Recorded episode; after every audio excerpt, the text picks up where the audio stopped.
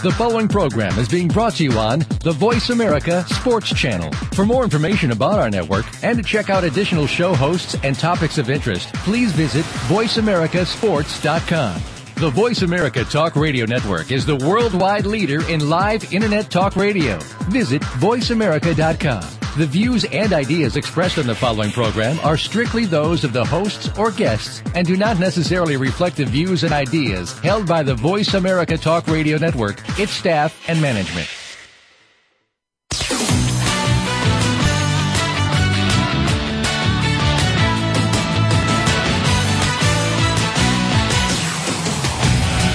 Ready to talk sports with one of the leading sports journalists of today? Welcome to All Around Sports with John Inglesby. John's years of experience as a journalist has allowed him to net exclusive interviews with the top players, former players, commissioners, and owners. John and his guests are ready to give you the straight word when it comes to sports. Now, let's talk all around sports. Here's your host, John Inglesby. Voice America listeners, welcome to the 101st ever show of All Around Sports. Each Friday at 1 p.m. Eastern Time, we broadcast live from Boston to go all around the world of sports for one hour to discuss what happened this week and what's coming up for the weekend. To join the show, the call in number is 1 888 346 9144, or you can email me at IIR at Comcast.net, which comes to me through my website at www.iirsports.com. As always, I will give you my highlights, lowlights, and bizarre news items from this past week, as well as some audio from the WNBA's Connecticut Sun Media Day. Also, in a few minutes, we will be joined by our weekly call-in expert, AP Steadham of Bama Magazine. Well, my highlight of this week is the NBA playoff series, which are all tied at one to one for the first time ever, as they head to the home courts of the teams that uh, each stole a game on the road earlier in the series. The uh, couple of great series, is the Bulls Heat game one shocker, just set the stage for what should be a fabulous rest of the series. The Heat bounced back big time and won by one of the biggest margins in playoff history in game two, Wednesday night in Miami. Golden State Warriors San Antonio Spurs series is equally compelling. Uh, I stayed up and watched the double overtime game uh, earlier in the week. The Spurs comeback was just incredible. Uh, they outscored them 20 to 2 uh, in the last four minutes of the game. It was just something to see. You know, the Spurs can still bring it. Uh, but, you know, that said, the Warriors have basically dominated the first two games except for that four minute stretch. Uh, Steph Curry is by far the most interesting player to watch. Uh, I think any true basketball fan just loves a pure shooter. And this guy is all that and more. Uh, when he swishes it, it's like no other. It's just pure shooting. It reminds me of the days of uh, going back to when I was a kid. Uh, probably the best pure shooter I ever remember was Rick Mount from Purdue. Uh, he was the original Indiana uh, Golden Boy before Larry Bird came along, and again, one of the best pure shooters in basketball history. So watching Steph Curry is just a joy. But Another one is also, you know, Nate Robinson, and uh, he was up here with the Celtics and didn't do much except he showed up in a must-win game against the Orlando Magic uh, a few years back, playing for the Celtics, and basically did what we've been watching here for the last two weeks. He was just instant offense, enabled the Celtics to win this must-win game. That was a series that the Magic ultimately come into the Boston Garden on a Sunday night and won Game Seven to go on to the NBA Finals. But you know, Nate Robinson was certainly uh, again something to see. I'll never forget that game. He just uh, put together, come out of nowhere, and basically saved the season at that moment for the Celtics. So it's uh, again, you know, great theater as we've come to expect, and uh, you know, just really good watching. And the other series, Memphis, Oklahoma City, are uh, you know interesting as well, and Indiana, New York, uh, both bear watching, both at one one. So great time of year, uh, last couple weeks with NBA and of course NHL, just nonstop games. It's fabulous.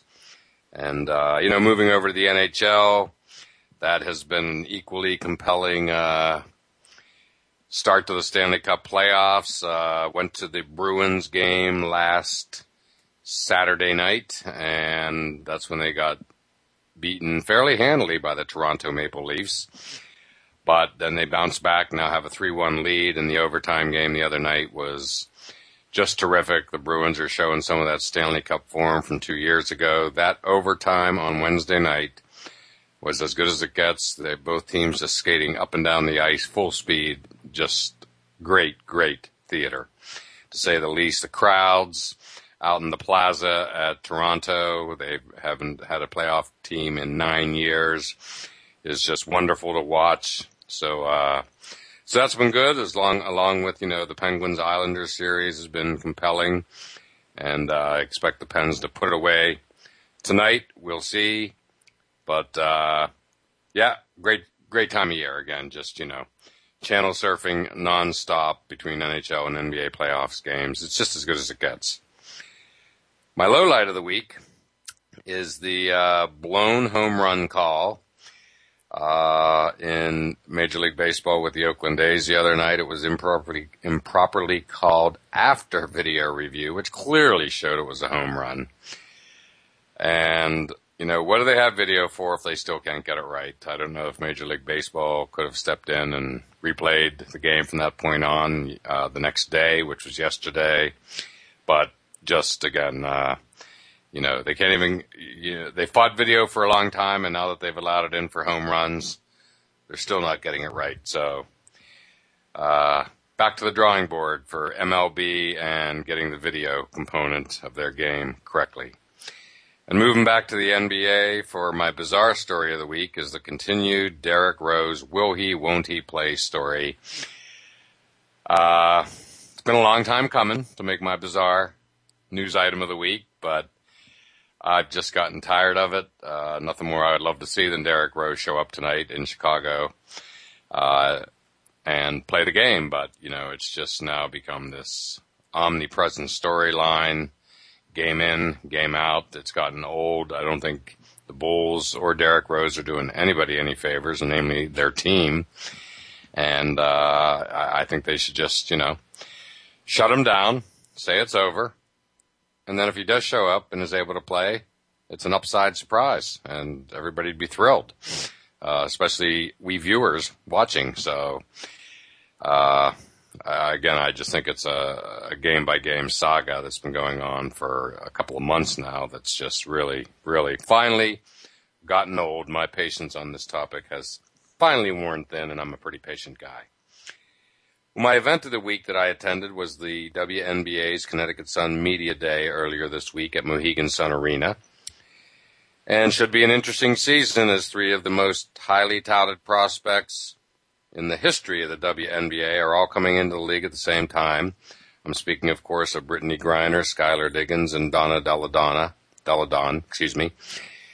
Well, the Connecticut Sun, who are going for a title this year, uh, also have a lot of new faces, and uh, we'll start with the new head coach, Anne Donovan, an Olympic gold medalist, a Naismith Basketball Hall of Fame member. And here's what Anne had to say about uh, arriving to coach the Connecticut Sun. This is John Inglesby from Voice America Sports Network here with the new coach of the Connecticut Sun, Anne Donovan. And Anne, welcome to Connecticut. Thanks, John. I appreciate it. Well, I know everybody's thrilled to have you, and uh, you know you're joining a team with uh, a great recent history, and uh, I know that you're here to take to the next level. Uh, what are your thoughts so far?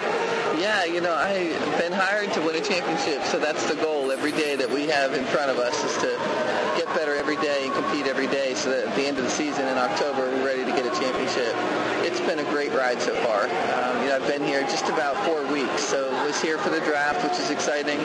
But with training camp now underway, I think as coaches we're all really excited to be back on the floor with these girls terrific. And, uh, you know, I know it's only day two, and uh, part of day two is uh, obviously being consumed by Media Day. But uh, what are your impressions so far uh, now that you've actually seen the team on the floor?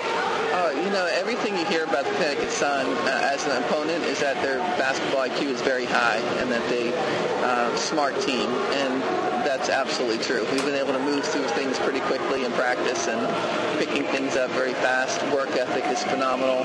The veteran players are leading the uh, newcomers and the ones trying to make a roster. They're learning quickly that they've got to keep up with their intensity and with their effort. So it's been really a nice mix of the younger girls and then the older kids really leading the way. Excellent. And uh, and you had uh, you know a wonderfully impressive history uh, leading, you know, to this moment. Uh, can you talk a bit, a little bit about the path that has brought you here to Connecticut and the WNBA? I've been blessed to be around the game of basketball for a very long time, and as a coach, um, I think the highlight for me was the Olympic team in 2008, and just really enjoyed that moment. Um, had a couple years with Liberty, and then stepped back into the college game, and thought that that's where I would spend the rest of my career, truthfully. Um, really enjoyed being around the college age player again, um, and never dreaming that this job would become available. And um, when that phone rang for the opportunity to come to Connecticut, of course I answered it and ran to Connecticut. Um, so I'm really excited to be here. Well, Anne certainly has the look of a winner to me. And uh, speaking of winners, uh, the Suns' first draft pick was uh, from the uh, winning team of winning teams and local to boot. Of course, I'm speaking of the UConn Huskies, fresh off their national championship. And the Sun drafted Kelly Faris, uh, top flight defensive player, and uh, one of the stars of the UConn Huskies' uh, most recent national championship. And here's what Kelly had to say about joining the Sun. Come true.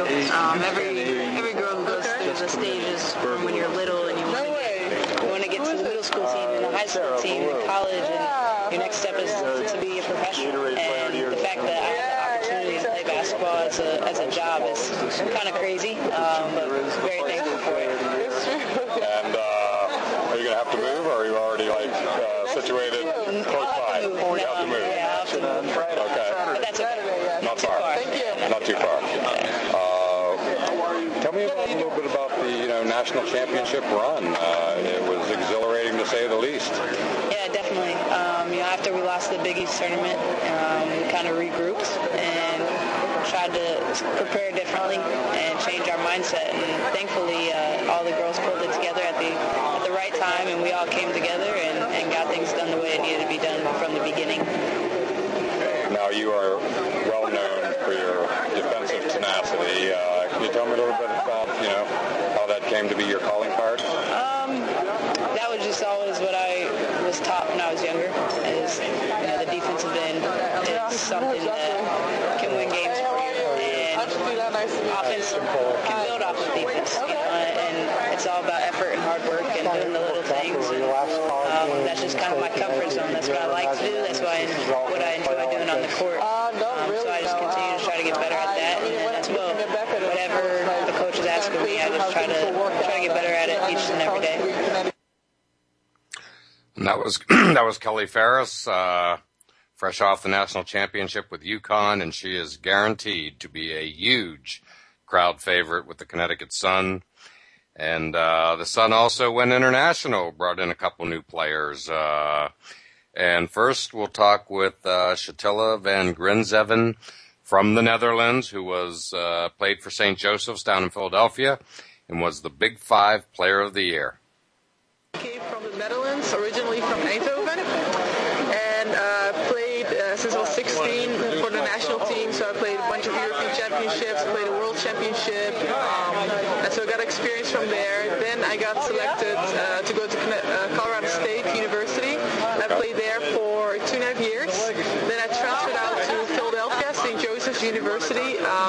my sister was on the team, and they just had a great coaching staff. Uh, her, the teammates were great, so I made my decision to go there. Um, from there, I just finished off my senior year at St. Joseph's University, and then uh, Coach Donovan got me an opportunity to come to training camp, uh, which I'm totally loving right now. Um, I love every, you know, every little step of it that we do. I learn so much here, and that's basically my journey so far. Well, as you could hear, Chatilla is loaded with personality and uh, also sure to be a big crowd favorite down at uh, Mohegan Sun Arena this year. And lastly, we have uh, Joanna Leedham from Great Britain, who was the all-time leading scorer in the history of NCAA Division II women's basketball with over 3,000 points. And Joanna was also a member of the British Olympic team and played in the London Olympics uh, this past summer. And here's what she had to say about playing home with the Olympics. So excited. Everybody always asks me to describe it, and it's real difficult to describe the, playing in the Olympics. It's so unique and the most amazing thing I ever done. To be surrounded by the caliber of athletes in every single um, different sport category, not just basketball, was amazing. Um, to play on that kind of floor in your own backyard against 12,000 uh, 12, fans cheering you on, um, just real amazing for me. So yeah, it was an awesome summer. Yes, the London crowds just looked amazing. I thought, uh, you know, women's basketball just really reached new heights with this past Olympics in London. Yeah, it was kind of crazy to have the arenas full because we really didn't think um, they would be full because basketball is just really not big in Britain at all, and we are working on it getting bigger. But um, when we saw the stadium was full, it was just real like get you going, give you the extra energy that you needed, um, even though you really didn't need any more because it's Olympics. But um, yeah, it, it was fun. It was exciting. The fans were amazing. And that was Joanna Leedham, new to the Connecticut Sun, and uh, as you can hear, another great personality. So a lot of new faces with the Sun, specifically with their head coach Anne Donovan, and uh, I think it's going to be an interesting year for the Sun. I also think it's going to be a very interesting year for the WNBA again with the three uh, college superstars coming in: Brittney Griner, Skylar Diggins, and Donna Deladon, all who will be playing at Mohegan Sun Arena this year, and uh, the WNBA has a new uh, contract with ESPN, so I think this is a league that is uh, potentially poised to go up to the next level. They've done well so far, but uh, I think with the three new stars, uh, that they might go again uh, up to the next level uh, as you know their popularity increases. So as my former co-host, Lemont Williams from Outside the Huddle likes to say, it's time to pay some bills. So let's take our break, and next up will be our weekly call-in expert, AP Steadham of Bama Magazine.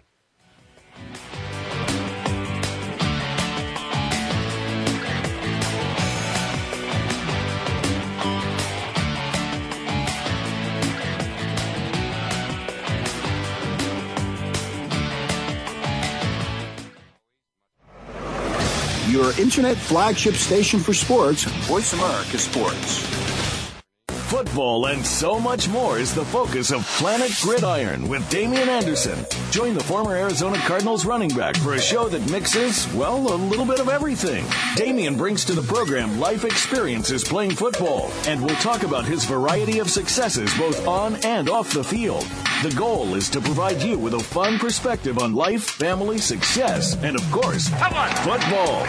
Tune in to Planet Gridiron with Damien Anderson, Fridays at noon Pacific Time, 3 p.m. Eastern Time on the Voice America Sports Channel. The job of a professional athlete is never complete. In Life After the Game, host Lamar Campbell will take an inside look at how athletes are making the transition from the professional athletics world to the professional business world. You'll understand the goals, motivations, and personalities that drive these players off the field and in their post-professional career. Tune in to Life After the Game with Lamar Campbell every Tuesday at 2 p.m. Eastern Time, 11 a.m. Pacific Time on the Voice America Sports Channel. Ready for in-your-face sports? Want to talk about the topics that nobody else is willing to talk about, either because they're too scared to touch them or just don't think it's the way to go? You're not going to be shy here. Tune in to Here's the Deal with Mega and Steel, featuring Ike Mega Griffin and Sydney Steel Justice. We've got the facts to back up the talk and invite you to join us every Friday at 2 p.m. Pacific Time, 5 p.m. Eastern, just before the weekend on the Voice America Sports Channel. We tell it like it is.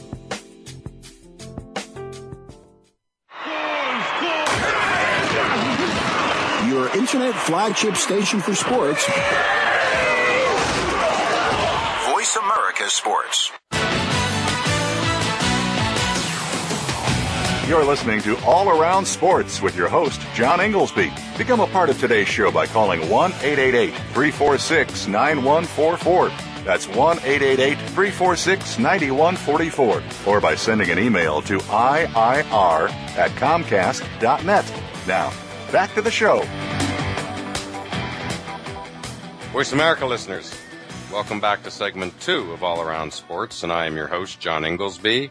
To join the show, the call in number is 1 888 346 9144, or you can email me at IIR at Comcast.net. And it's that time of the show when we typically have guests, and on the line is our weekly call in expert, AP Steadham of Bama Magazine. AP, how you doing today? Oh, doing great, John. It's been a nice week and uh, have enjoyed the weather here and looking forward to the show today. Terrific. Well, we appreciate you taking the time to call as always. And uh, big news this week in the world of college football as they announced the 2013 College Football Hall of Fame class. A uh, couple of big names. Uh, Tedy Bruschi, who I know well from uh, watching it nearby Gillette Stadium uh, for many, many years. Uh, little known fact about Tedy is that he was tied for the all-time career sack leaders in the history of college football, tied with uh, Derrick Thomas from uh, Alabama, I believe. And so Tedy was an interesting name. Jumped right off the page at me. Oh yeah, he's the prototypical Bill Belichick type of player, John. Smart and tough, and that that's the combination he looks for when he's drafting football players. And you know, Tedy had a fantastic collegiate career and did very well uh, at the NFL level, and he's a deserving person to be in the College Football Hall of Fame. Uh, the only uh, significant thing that happened this week that I thought was a little bit strange was he tied the record of Derrick Thomas, and Derrick was a nominee himself. So the person who tied Derrick gets in before before Derrick. So, but I think Derrick will eventually be in the Hall of Fame right next to his friend uh, Tedy Bruschi. They, uh, I had a chance to interview Tedy at the Walter Camp Football Foundation a few years ago, and he was receiving an award, and he spoke of his admiration for Derrick and how he watched him through the years, and you know you know, Derrick was so much of an influence on pass rushers at that time. He's so quick and so fast. And I'll never forget the game against Penn State and Brent Musburger. He was jumping out of his booth with all the accolades. He mentioned that day about such a dominating performance by a defensive player on the collegiate level. Yes, well, and Derrick Thomas uh, tragically died in the auto accident when he was playing for the Kansas City Chiefs. And, uh, yes, just a, you know, sad ending to say the least. And, uh, yeah, well, you know, Tedy Bruschi, I mean, uh, let's just say I never, uh, ever lost a trivia contest by asking the simple question of, uh, you know, what member of the Patriots or however I wanted to phrase it, you know, was the all-time college, uh, sack leader, tied, of course, as we're discussing. And, trust me, Little known fact, nobody ever gets that one right. and uh Yeah, John, yeah. I'm sure you won a lot of a lot of dinners on that uh question, I'm sure.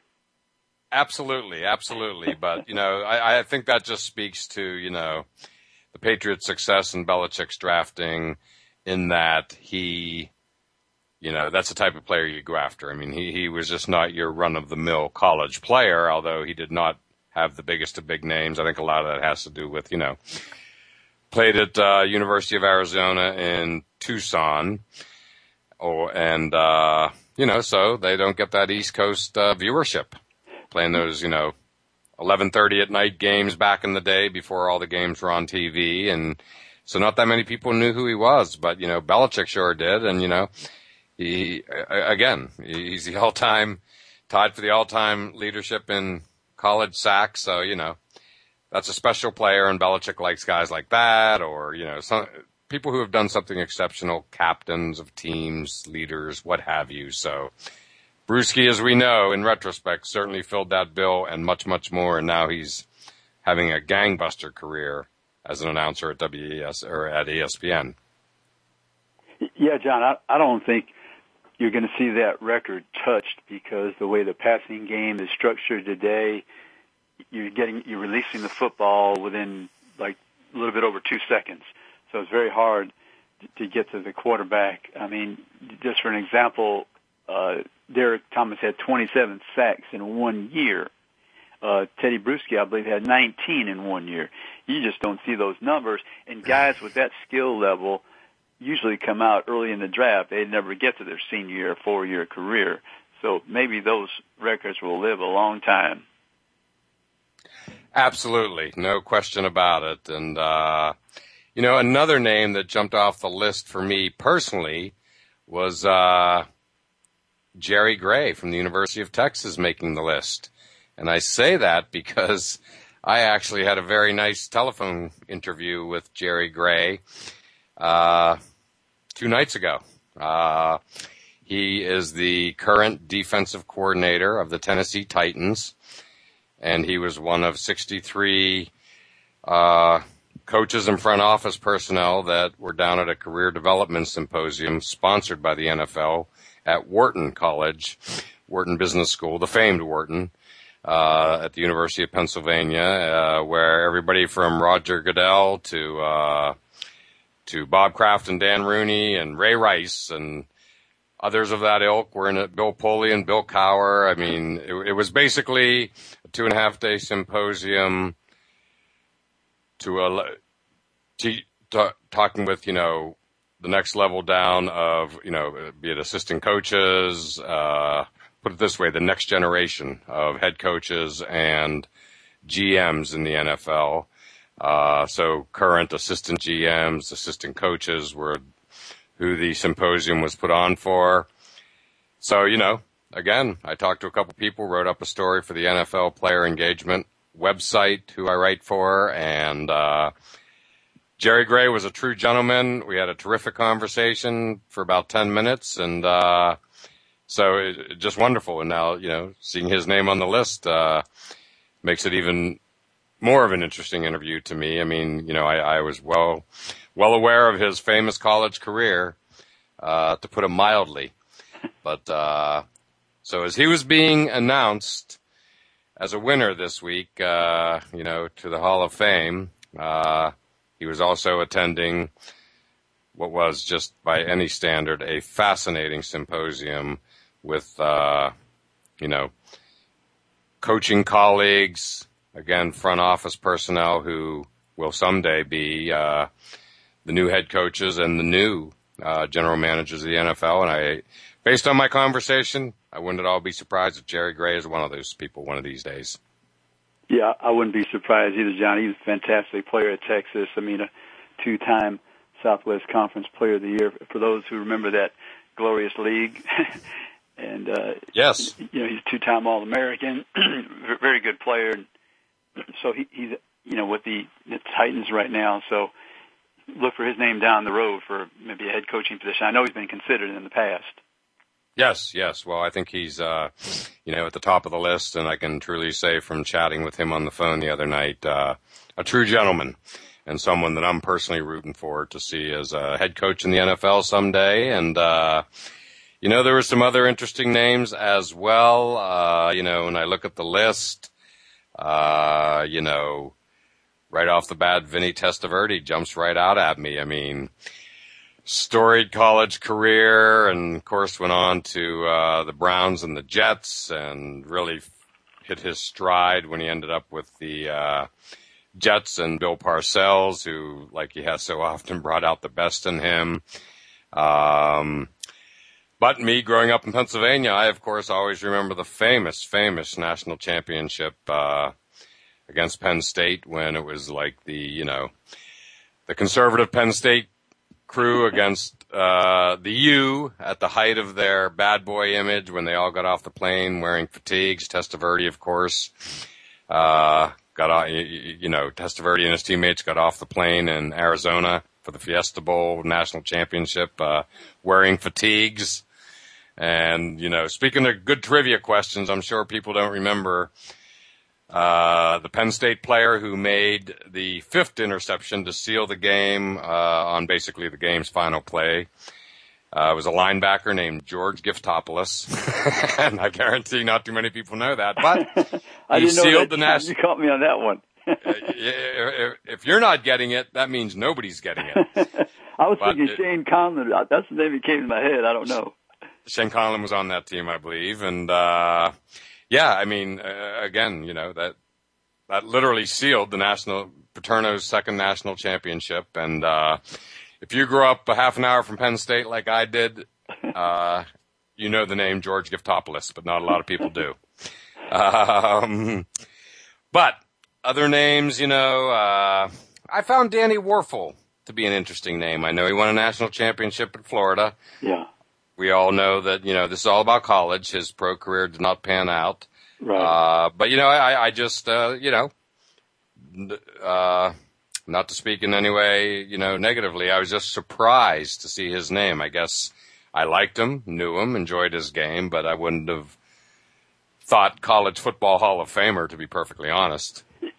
You know, John, he he had that shot put type uh, release with his passes, but he was really accurate in that uh, Spurrier offense. I mean, I watched him countless times beat up Alabama, and he would get that ball on the outside shoulder where an Alabama defensive back was draped over the receiver, but he couldn't put his hands on it because Wuerffel placed it in the exact spot.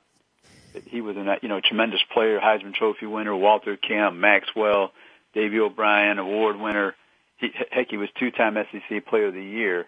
So uh, and he had and he had four SEC championships. And not too many people walking this earth can make those statements. Wow. Well, you made a very good argument, and uh, wow, uh, you know, I, I did not remember all that about him. Uh, probably should have, but uh, I hear that, and a, a, a worthy, worthy addition to the list. And uh, AP, we still want to, you know, go over this list a little more thoroughly. So, but why don't we take our break now? We'll come back and revisit some of the other big names on the College Football Hall of Fame list. Okay.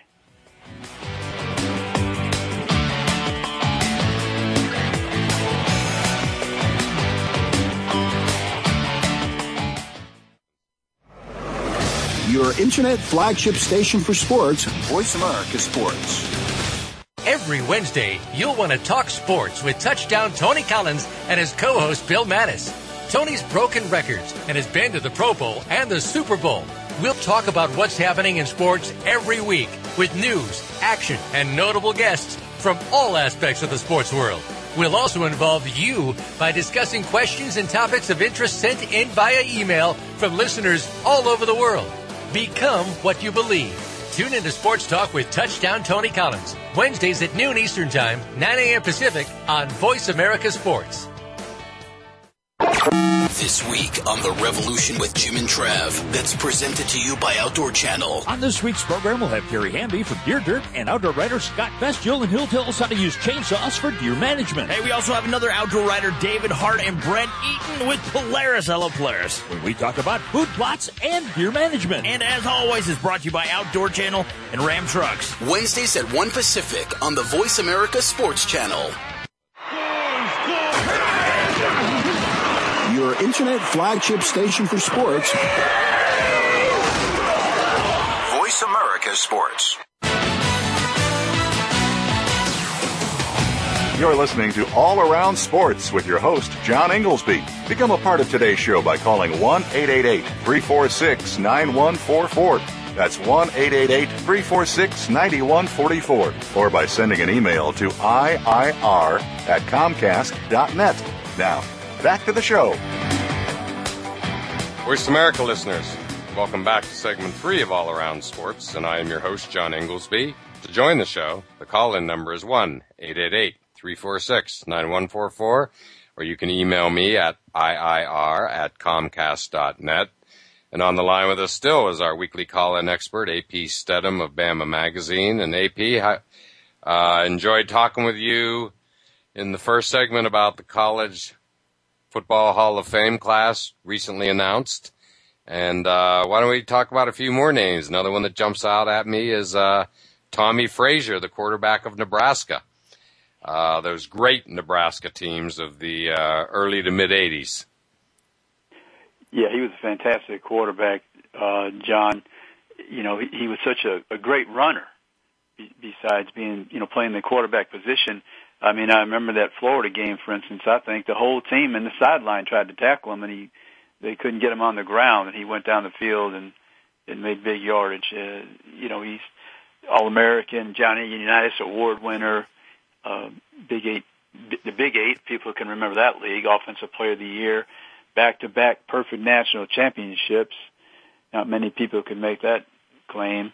So he he's a terrific player. Uh, you know, not not any professional potential, of course, because he was not a throwing quarterback. But right. he did just enough to keep the defense honest in those days. But he was a worthy candidate, and you know, glad to see him in the uh, Hall of Fame. Absolutely. Well, I of course have you know uh, I'm going to bring another kind of Penn State perspective to this, where uh, I achieved what at the time was a bucket list item. I went to the Rose Bowl in 1995. As in New Year's Day 1995, the 1994 team, and they were undefeated, Penn State, and they had that great team of uh, Kerry Collins, Ki-Jana Carter, and Bobby Engram. and uh, they went undefeated that day. They beat Oregon in the Rose Bowl. I'm out in Pasadena, you know, living the dream. But what had happened the night before was, you know, Nebraska and Coach Tom Osborne were basically awarded uh, the national championship when they beat, I believe it was Miami in the Orange Bowl on New Year's Eve. And, you know, a lot of it, frankly, you know, was considered by Penn State fans to be a sympathy vote for Tom Osborne to get, you know, the national championship. I remember Bob Costas, you know, basically awarded it to him verbally that night as the announcer to that game. And Penn State fans have never forgotten it. Uh, so I was denied, thanks to Tommie Frazier and the like, of attending what was, you know, literally the outright national championship game the next day. That, of course, started when Ki-Jana Carter ran 83 yards on the first play from scrimmage.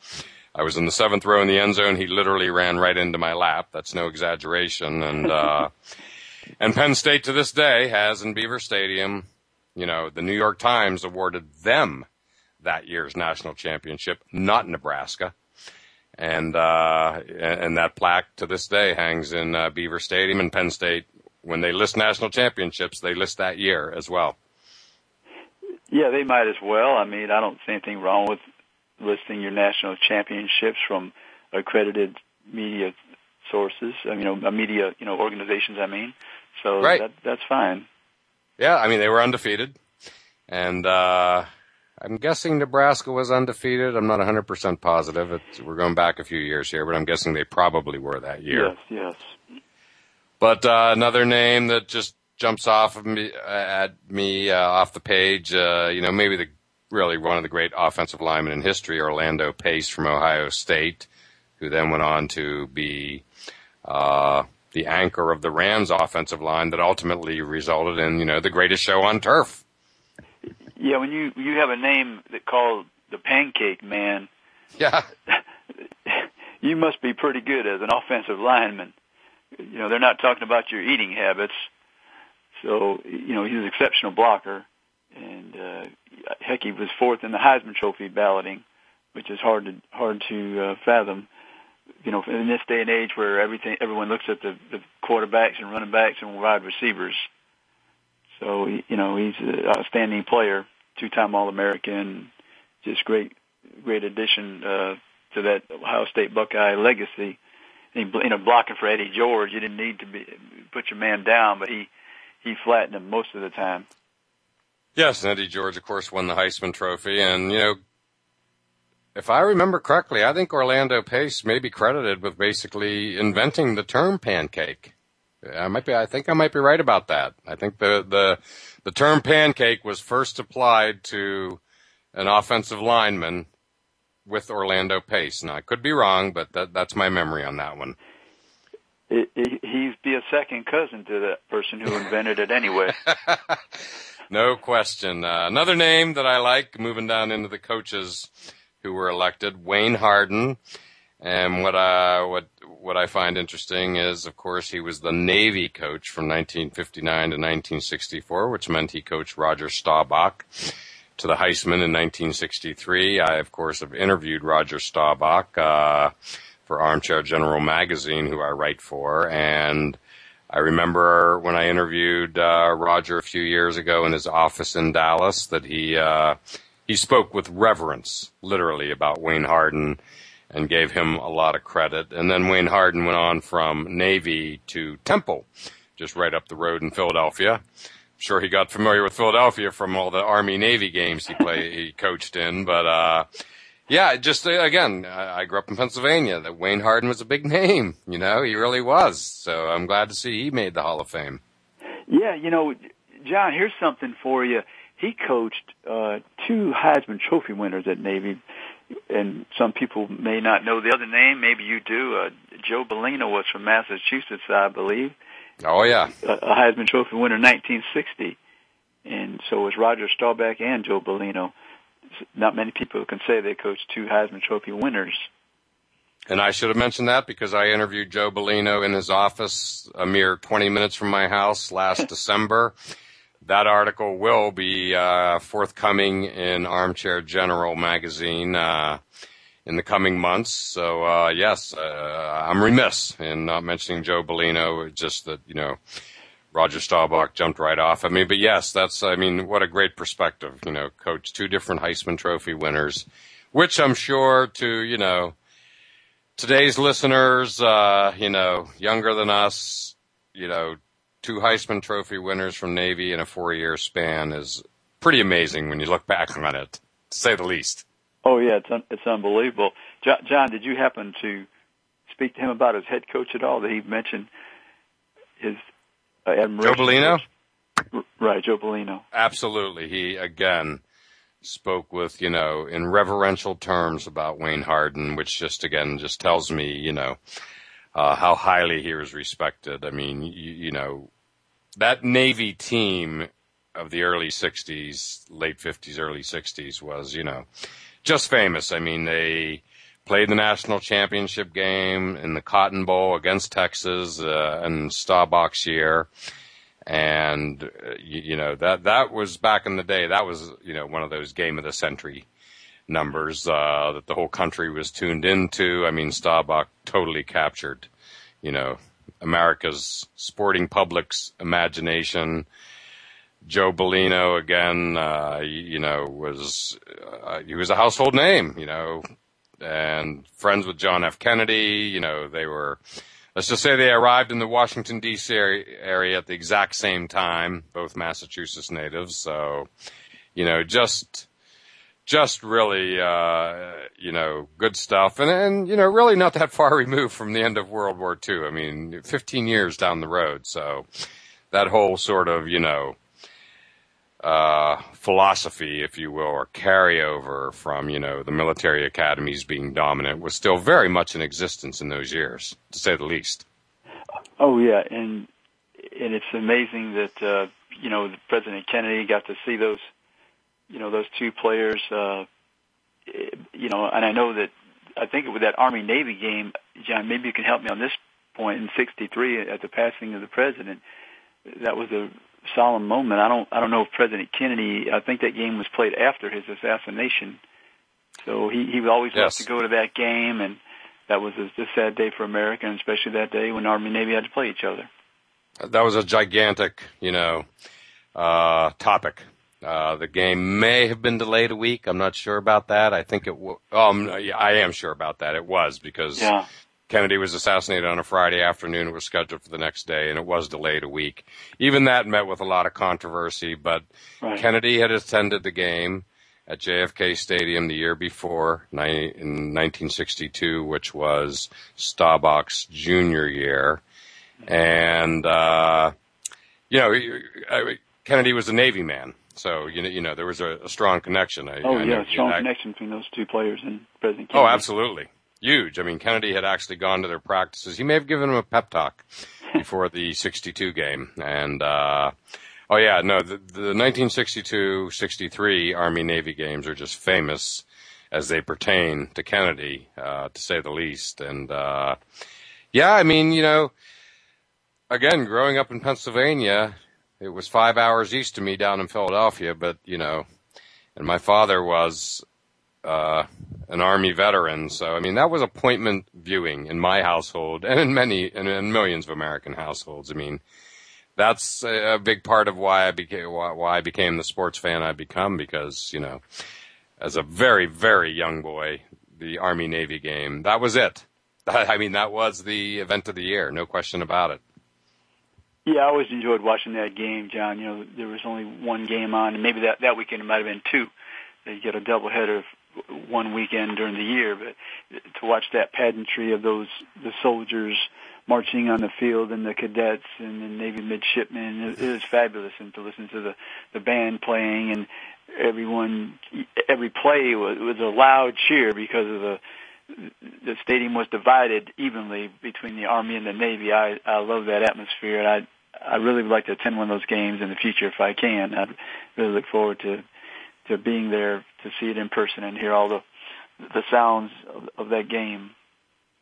Well, AP, I highly recommend it. As you well know, I finally made it there. Again, bucket list item, lifelong for me, and I finally got there this past December. Covered the game, media credentials at the Linc in Philadelphia, and it was everything I could have ever hoped for and more. Just what you talked about. Uh, I, I, was there three hours ahead of kickoff for the march on of cadets and midshipmen, and uh, it's a true slice of Americana. You know, in super in Philadelphia is like a Super Bowl city on Army Navy weekend. It just dominates the whole city, and uh, it's quite a spectacle. And I would highly, highly recommend uh, you know, you get down there, it, it, it's again, it's, it's just, uh, you know, should be on every, not only American, every American sports fan's bucket list because, you know, uh, number one, sports, number two, American. That's the Army Navy game right there. I can't put it in any better terms than that. I look forward to it, John. Yes, yes. Uh, well, with that said, uh, why don't we take our break and uh, still lots to talk about on the other side.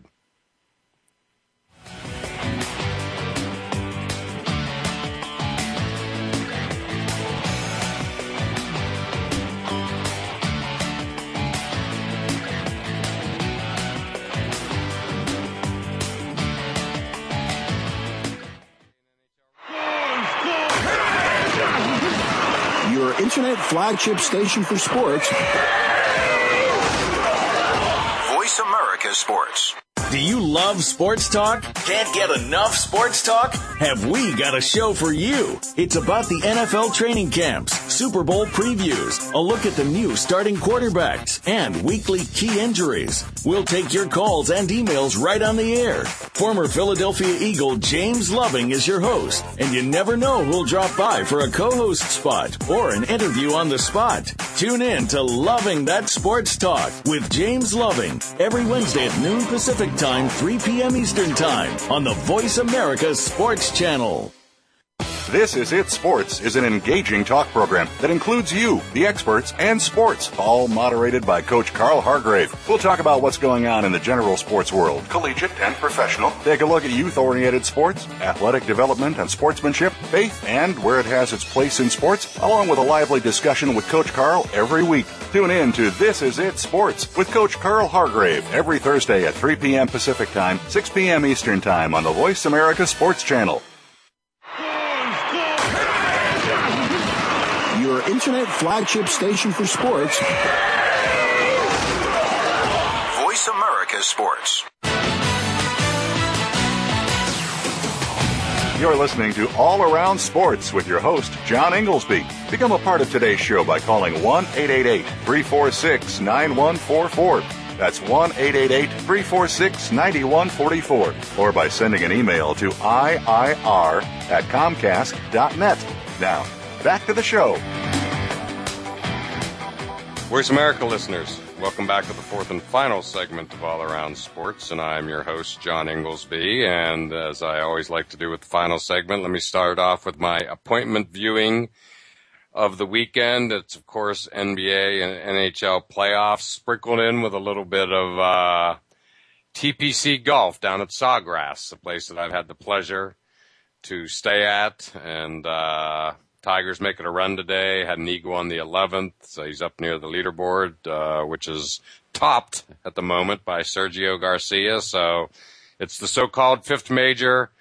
Everybody loves watching that because of the 17th hole island green. So, uh, so it should be some fun watching over the weekend. And AP Steadham from Bama Magazine is still on the line with us. And AP, we talked about the College Football Hall of Fame the last couple of segments, uh, being the final, the new class of 13 being announced, but there's also some other interesting news with, uh, college football this week. And, uh, why don't you talk a little bit about that? Yeah, John, this is, um, the time of year when they have the basketball sign, Division One basketball signings, and it begins in mid-April and ends in mid mid-May. But there's been about 450 transfers and counting so far. And that, that's a big number considering you have, let's say, 320 teams. That, that's more than one a team, one per team. So there's a, uh, the coaching's, uh, the board of coaches, National Coaches Board, they want to stop all this transferring and they're proposing to waive all the loopholes where you can transfer because a family member has an illness or that that rule that came up a few years ago where you can graduate early and if you have one year left of eligibility or maybe even two if you graduate in three years you could transfer and play right away. So they want everyone to be able to transfer but sit for one year no matter what the, what the circumstances.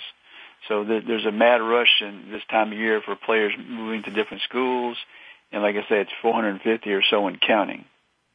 Well, that's an astounding figure. I mean you know everybody who's interested in sports, you know, hears about a couple of these a year. Uh, some with a one year wait, some without a one year wait. Of course, the people who are deciding, the coaches, don't ever have to wait. And as we well know, they can, uh, nobody jumps around more than coaches. And, uh, you know, they seem to be bound by nothing when they, uh, get a better offer. And so, you, you know, it really is. It's interesting. I mean, the key here, if I understand it correctly, is, you know, uh, making the one year wait mandatory in all circumstances. Is that generally correct, AP? Yes, that's it, John. And, and I kind of tend to agree with you. Uh, all these coaches are interested in the, you know, transfer rules and they become upset if a player leaves. Well, the, the circumstances aren't to their uh, liking or you know they don't feel they have a chance to go to the next level and there's a disagreement between the coach and the player why shouldn't you transfer? Why should you just wither on somebody else's bench? Exactly. Yes. It's a uh you know it's just a fascinating subject. It really is. I mean again not to talk too much about it but you know growing up in Pennsylvania, half an hour from Penn State, I can't tell you how many good football players, a couple of them quarterbacks. I mean, just the best of the best of the best in high school in Western Pennsylvania, by the way, which is, you know, pretty good quality quarterbacks, as we all know, yeah. the cradle of quarterbacks. I mean, they went to Penn State and some to Notre Dame. Never heard from them again. I'm talking fifth string, maybe got to travel for one game, if that, and ended up, uh, you know, maybe dressing for a couple of home games where they were literally, you know, 98th on the depth chart and, yeah. and never never played a play. Of college football. Right. Exactly. um, you know, I'll just bring up a good case here. I don't know if he had to sit out a year or not, but you know, sticking with that theme, you know, Joe Flacco, of course, uh, went to started off. Many people don't know this. He started off as a quarterback at the at Pitt, University of Pittsburgh. That's right. Uh, didn't work out for him there. Goes down to Delaware. you know, sets, you know, he's just a stud at Delaware. He literally puts him on the map in college football in that division, the Blue Hens. And I think we all know the rest of the story, culminating last uh, February in New Orleans. Yeah, and it would have been nice if he was able to transfer to, you know, Division One school. That would have been interesting to see him attend a BCS school and see what his chances would have been playing for another coach. Okay, so just clarify, just to clarify for our listeners, you're right. So in other words, least back in those days, and probably still true today. So you're a Division One quarterback. You're Joe Flacco. You can't transfer without sitting out a year to another D1 school, but he was able to basically continue playing by going to a D school Delaware. Is that correct? Correct, John. He transferred. The term is he transferred down. So you transferred down Right. one level, you could play right away. There is a little bit of a trend, John, where basketball players are transferring up. Um, you had the fellow from Louisville, who was the MVP of that game. I believe he transferred from George Mason. So Yes. he he decided to his abilities were could be on a bigger stage, and it worked out very well for him in the in Louisville. Yeah, I mean, he's hitting all those three pointers in the uh, final four games. I mean, that, that was incredible. So he- was he able to transfer without sitting out a year because he went up? I mean, Um, Is yeah, I think he still had to sit out, but um, Okay. the fact was that it, it was like let's say from a mid-major to a high-level school as Louisville. Got it. But but there is Got it. there is a, a movement towards that for some of the players. I've I've heard different guys transferring from schools in the let's say a non-BCS conference, and they think they could play, um, i i- you know, against better competition. So Sure. there is that trend as well. fascinating. Well, this bears watching and AP hard to believe, but we've actually come to the end of our show already. Uh, I love talking college football and everything that's around it, whether it be rules and regs or Hall of Fame and talking about some of the old, older names that we all grew up watching and loving watching. And, uh, so again, just always something going on in the world of college football. So it's great to have you on to, uh, to, uh, discuss it. Hey, John, it was great. I'd love to be here, and congratulations. I forgot to tell you last week on your 100th show. Well, thank you. Well, we're on to our second hundred starting today, right? Yes, sir. And I feel very lucky to have you joining me, uh, as always. So, Voice America listeners, thank you for listening to All Around Sports, and we look forward to doing it all again next Friday at 1 p.m. Eastern Time.